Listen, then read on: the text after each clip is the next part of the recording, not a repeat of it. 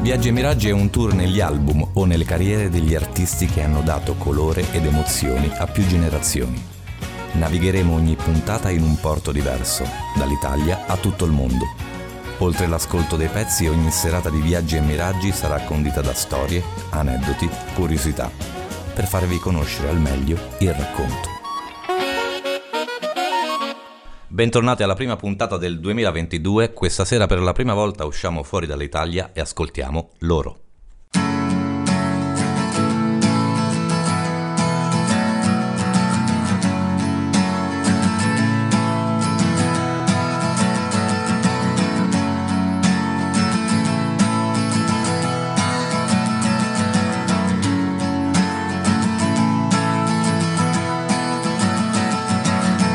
Today is gonna be the day that they're gonna throw it back to you.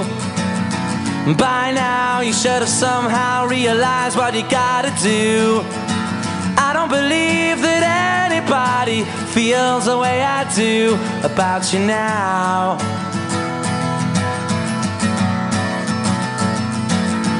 Backbeat, the word is on the street that the fire in your heart is out sure you've heard it all before, but you never really had a doubt. I don't believe that anybody feels the way I do about you now.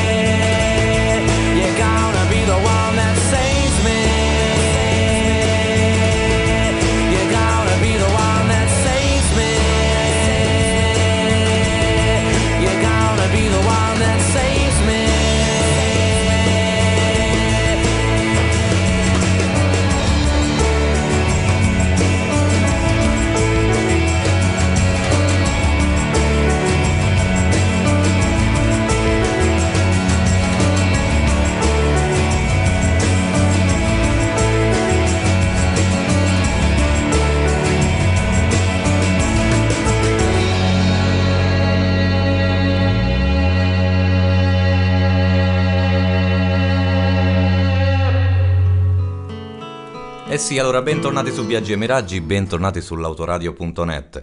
Come vi ho detto all'inizio trasmissione, nell'incipit, per la prima volta questa sera andiamo fuori Italia. Il Viaggio Miraggi era nato come un programma sui cantautori italiani, ma alla fine abbiamo deciso, gli amici sono tanti, gli amici che vogliono parlare di musica sono tanti e quindi abbiamo deciso di allargarci e questa sera andiamo in Inghilterra e di fianco a me, come ogni puntata, c'è un carissimo amico che è anche un attore, bravissimo attore, un bravissimo ablatore, così mi dicevano una volta quando facevo teatro anch'io, ablatore, che non so benissimo che significa. Io ve lo presento e vi faccio spiegare perché ci ha portato proprio le Oasis. Buonasera Esatto. Francesco. Esagerato, Christian, esagerato. È Ciao- vero, è vero, è bravissimo, è bravissimo. Ciao a tutti, ciao Christian. Gli Oasis, beh, li ho scelti perché oltre ad essere una delle tante band del cuore, mi è piaciuto il concetto di pensarli come l'ultima band generazionale a livello internazionale pre-internet. Pre-internet. Prima della rivoluzione tecnologica di YouTube, Naster, le compilation, gli MP3, eh, tutti i file che ti vai a scaricare e a mm, condividere, diciamo, online, prendere e condividere online. Era una band che dovevi acquistare il CD, acquistare la cassetta anche e che è diventato un fenomeno generazionale che tutti quanti conoscono. Oh. Wonderwall la conoscono tutti, anche lo stesso Christian. Eh, Addirittura io quando mi ha proposto questo gruppo ho detto va bene facciamolo ma tanto parli tu poi mi ha fatto la scaletta ho ascoltato la prima canzone e ho detto ah caspita li conosco anch'io che ci dici ancora? Beh, eh, diciamo passiamo subito al secondo pezzo. al direi. secondo pezzo che cosa hai scelto? Live Forever, Oh. la- il prim- un singolo del primo album, stiamo parlando del 1994, è il primo singolo che fa capire che gli Oasis diventeranno una, una band famosa in tutto il mondo. Perché? Perché il messaggio è un messaggio che va contro un po' il mondo del grunge americano che stava spopolando eh, nei primi anni 90. Eh, da poco era morto Kurt Cobain in America.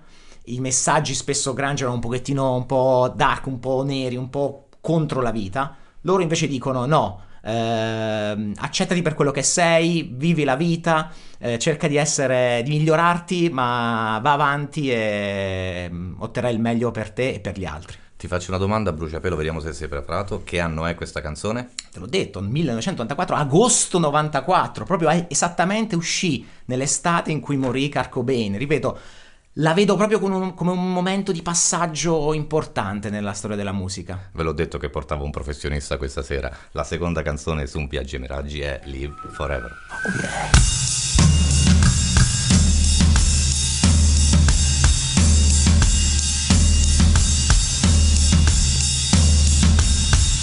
Maybe I don't really wanna know how you got and grows. Cause I just wanna fly. Lately, did you ever feel the pain in the morning rain as it soaks you to the bone?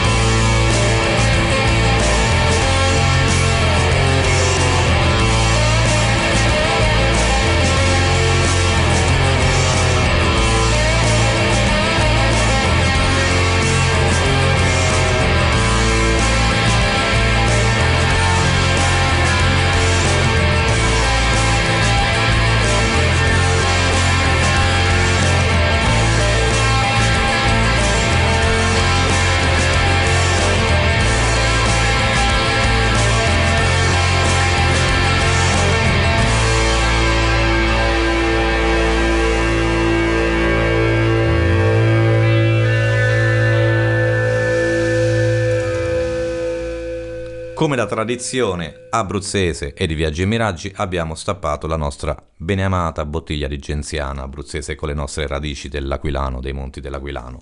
Francesco ha scelto per il pezzo successivo un pezzo che è uscito nel Natale 94, eh, che è il primo pezzo di tanti che gli Oasis hanno fatto con l'orchestra. Ma adesso il perché e cosa ce lo spiega Francesco. Beh, spesso si accomunano gli Oasis ai Beatles.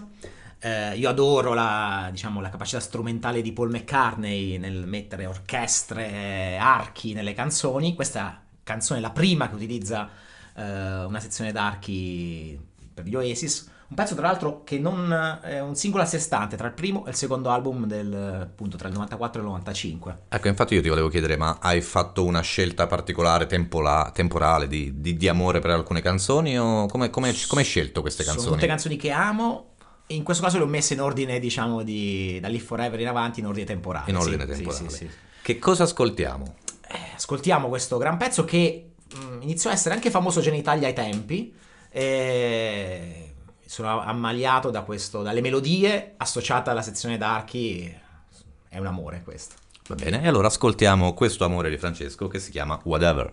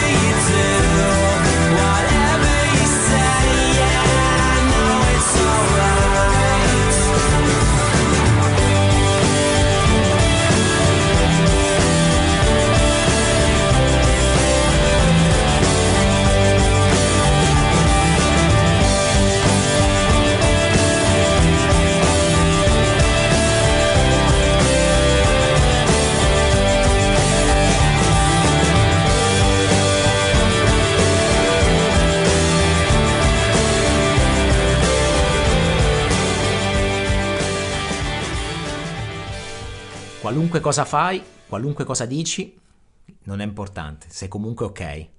Queste sono le parole di finali di Whatever. Una canzone che in parte ricorda un po' anche il testo di Live Forever, ecco perché le ho un po' volute accomunare. Ma passato il 94 entriamo nell'anno d'oro degli Oasis. Nel 95 esce What's the Story Morning Glory. Che ho studiato anch'io, è il quinto album più venduto in Inghilterra, mi sbaglio? Eh, addirittura terzo se escludiamo i best of. Ah, di sempre, più venduto di sempre. Beh, insomma, Noel Gallagher... Non male, non male. ha guadagnato parecchio già da solo da questo album. che ci fai ascoltare, Francesco? Ho parlato di Noel Gallagher, vi facciamo ascoltare una versione live di Don't Look Back in Anger il, uno dei famosissimi, famosissimi singoli dei, degli Oasis. La particolarità è che è il primo singolo cantato da Noel. Giusto per ricordare a chi non segue, Liam è il cantante, Noel è il fratello, è il chitarrista, colui che scrive, colui che decide tutto. Sì. Questo singolo decide lui di volerlo eh, anche cantare. Io nel frattempo lo guardo con occhi sbigottiti perché non so nulla. Eh, I due fratelli, insomma, oltre a scazzottare, farsi di droghe, picchiarsi, insomma, hanno anche fatto tante belle cose negli anni 90. Soprattutto questo pezzo che in questa versione live è veramente una chicca. Beh. Ascoltatela.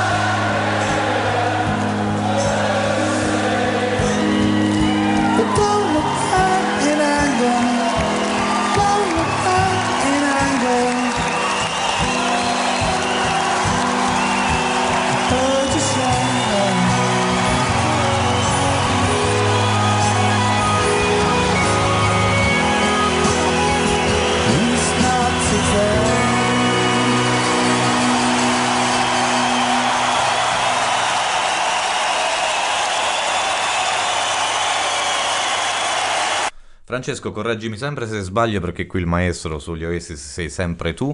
Siamo probabilmente in un momento storico di, di questa band di massima esplosione. Sono- escono dei singoli uno dopo l'altro che fanno il botto clamoroso, mi sbaglio? Clamoroso in Italia, all'estero, in America, insomma, che è una piazza difficile l'America. Sono incredibili gli Oasis nel 95 e soprattutto nel 96. Tutti vogliono vederli dal vivo, prendere un pezzo del loro- della loro voce, della loro- dei suoni, delle chitarre. Tant'è che fanno due serate di un concerto a Nebworth in agosto 96, due serate da 125.000 persone ciascuno. Si può dire mica cazzi. dove fu stimato che il 5% della popolazione cercò di comprare il biglietto Il 5% della popolazione è tanto. di eh. tutta l'Inghilterra. Ripeto, in epoca pre-internet dove non potevi stare davanti a un computer, dovevi veramente andare, telefonare, andare nei negozi, incredibile. Ehm, queste due serate furono l'apice del successo degli Oasis, che dopo ebbero un- una piccola crisi. Per la prima volta dovettero, dovettero chiudersi in studio per scrivere il terzo album, Beer Now. Uscì nel 97 e fu soggetto a qualche critica, vendette tantissimo, ma qualche critica, i pezzi erano un po' arzigogolati, un po' lunghi, mm, non c'erano grosse novità dal punto di Ok. vista strumentale, anche di testi magari. Però ho scelto una canzone che si chiama Don't Go Away, che è veramente una gemma, ti tocca nel cuore, io non so come, come dirla, ma molti di voi la conoscono secondo me. Ascoltiamola, Don't Go Away.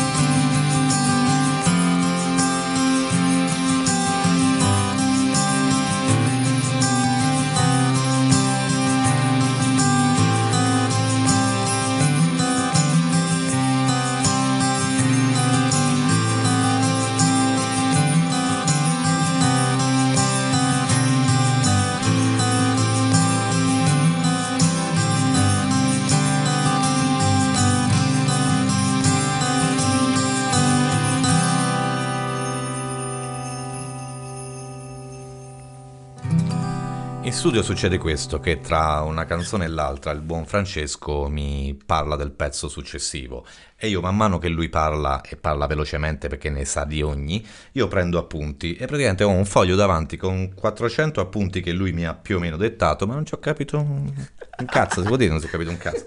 Mi, eh, le uniche cose che riesco a capire della mia scrittura, che questa canzone che stiamo per ascoltare fa parte di un B-side, che è una canzone del 95, però che poi è uscita con un, eh, una raccolta nel 90 francese, spiegacela tu, ti prego, spiega tu, spiega tu. Ma eh, tu sai cos'è una B-side? Eh, adesso sì, all'epoca, quando io sono, sono un, po', un, po', più vecchio di te, quindi compravo i vinili, c'era il vinile, il 33 giri, che è quello piccolino, che da una parte c'era il lato A, da una parte c'è il lato B, il lato B dovrebbe essere il B-side. Esatto. Ah, indovinato qualcosa. Di solito erano mm, le canzoni un po' scartate del, dall'album, no?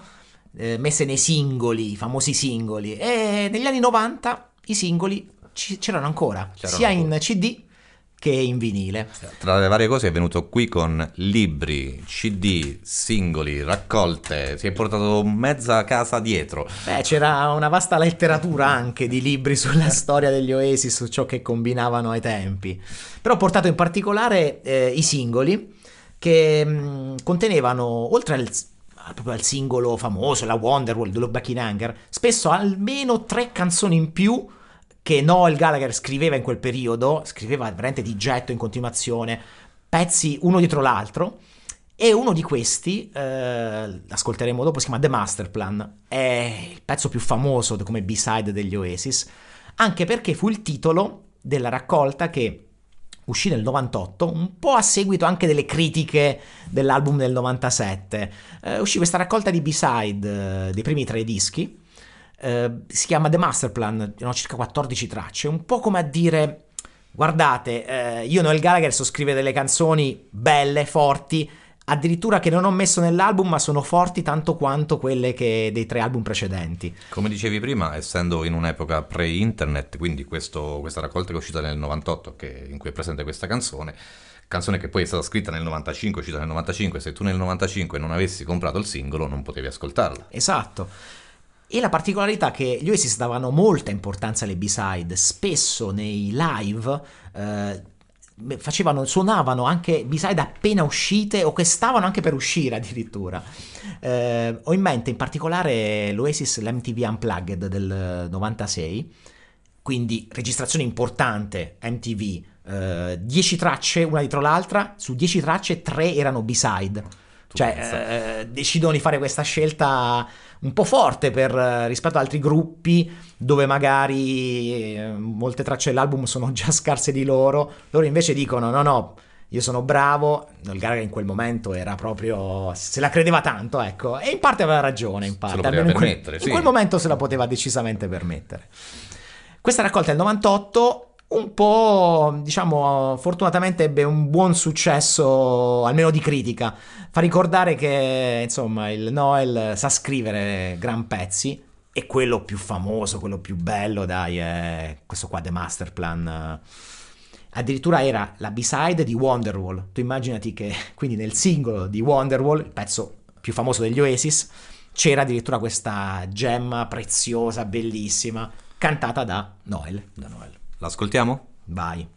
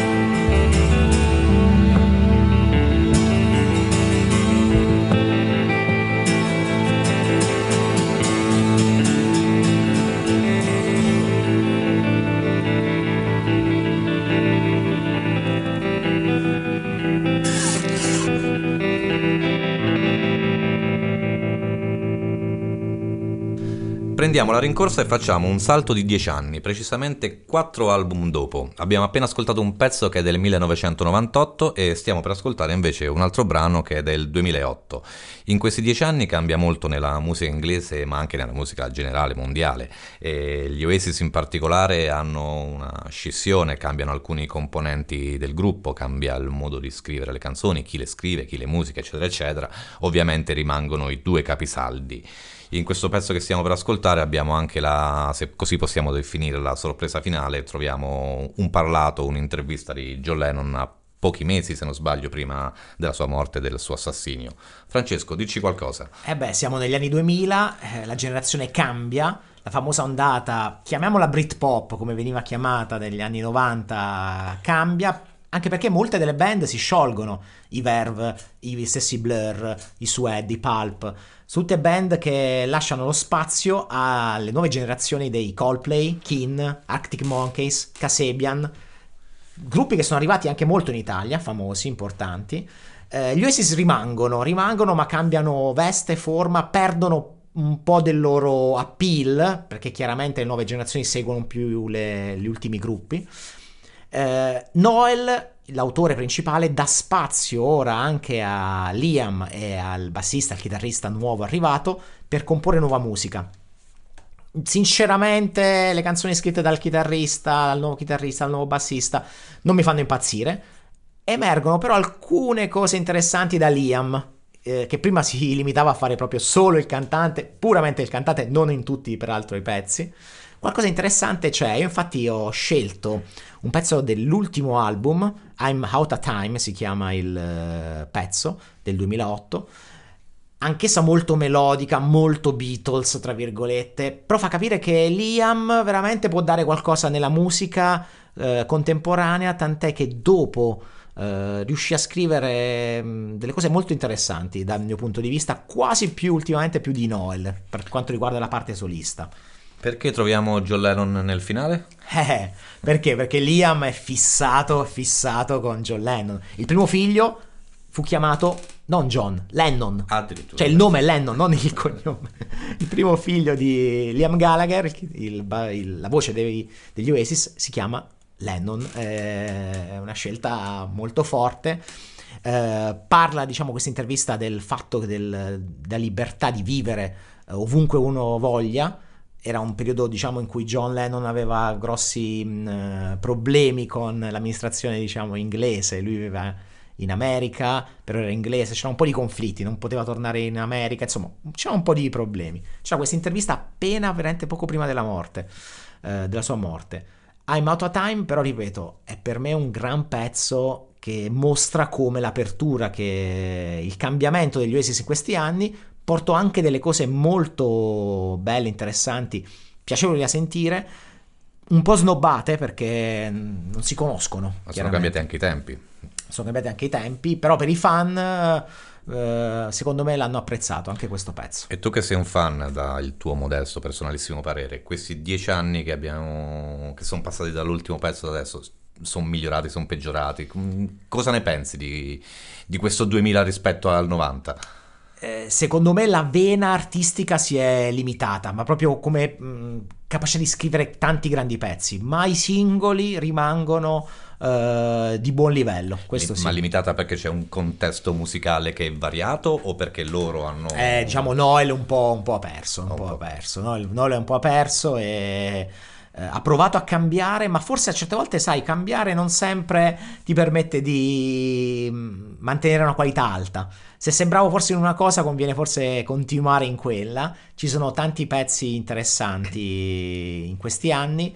Io però ho voluto premiare un po' la vena di novità da parte di Liam. Ce la lanci? Vai, I'm Out of Time 2008 Oasis. Oasis.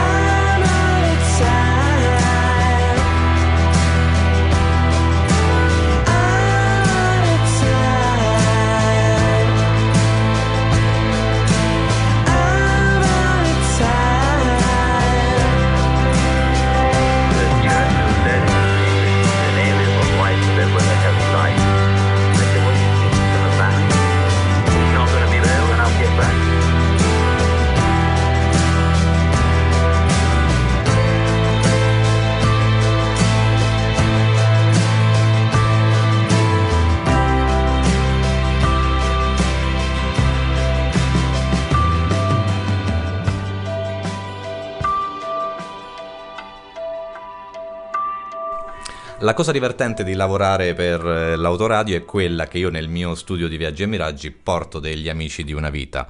Ognuno di questi, ogni volta che viene in studio, ha delle piccole difficoltà. Ovviamente trovarsi di, di fronte a un microfono, uno studio di registrazione, insomma, qualche piccola ansietta c'è. Fino a questo punto Francesco invece non aveva toppato neanche una virgola, sembra che sia nato dentro uno studio di registrazione di una radio. E invece no, perché nello scorso parlato la toppa l'ha fatta. Ha confuso l'America con l'Inghilterra. Cavolo. Eh, capita, che sono lì, insomma, sono, sono a due passi. Il pezzo che stiamo per ascoltare, che poi è il penultimo, è un pezzo del 95, quindi torniamo indietro di 13 anni, è una canzone che si chiama Champagne Supernova e io so per certo che è la canzone preferita di Francesco. Eh sì, dai, la più complessa, bella lunga, lenta e veloce, forte e rilassante. C'è un po' di tutto qui eh, e fu mm, scritta da Noel, aveva in mente un'altra in realtà che poi pubblicò nel terzo album. Questa Champagne Supernova secondo album What's the Story Morning Glory chiude questo disco in maniera sublime, eccezionale. Veramente mi fa capponare la pelle. Spesso era tra le ultime del, dei live. In realtà chiudevano con una canzone dei Beatles I Am The Warlords. Però prima c'era questa Champagne Supernova lunghissima. La teniamo un po' più corta però. Ma bella ugualmente. L'ascoltiamo? L'ascoltiamo, sì, è la tua preferita per forza. Champagne Supernova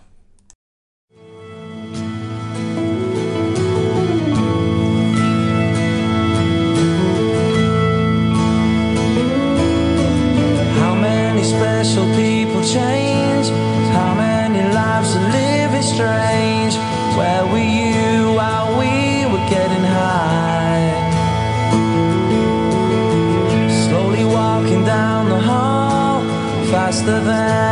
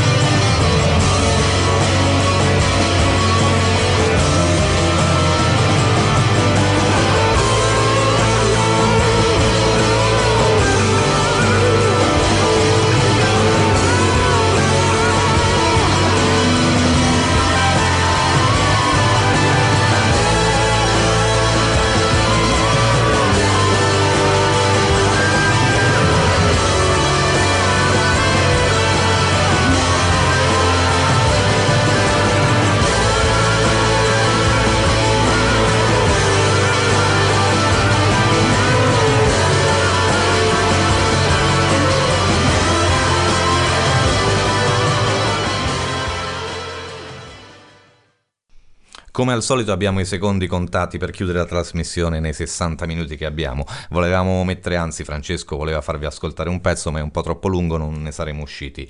E ne ha scelto un altro, un po' più lento, non rock come quello precedente, però adesso faccio parlare lui perché lui ha una piccola chicca sull'album della canzone precedente, Champagne Supernova. La copertina di What's the Story Morning Glory c'è una strada famosa per me fan di Londra, Berwick Street, nella zona di Soho.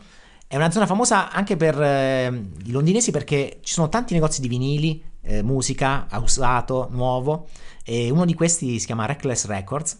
E tuttora nella sua porta eh, arancione, che anche, mm, cioè, si vede anche nella copertina dell'album, eh, c'è il vinile di questo disco con un post-it attaccato come a dire You are here, tu sei qui, quindi sei in una via prestigiosa, famosa, importantissima perché è immortalata nell'album, uno degli album più venduti di sempre eh, della storia inglese. Francesco, dobbiamo chiudere, ascoltiamo Let's All Make Believe.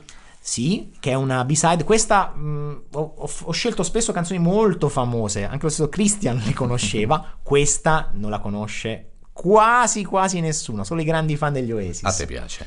Sì, è una B-side di Go Let It Out del 2000, quindi già nella nuova fase dei, degli Oasis è una B-side, quindi nonostante ve la lenta, calma, ve la voglio far, come dire, conoscere perché è una cosa nuova, dai. E con questa chiudiamo, e con questa che vi salutiamo da Lanciano in Abruzzo. E ciao L'Autoradio, ciao Gemini Network e ciao a tutti i partner e a tutti gli amici perugini in primis.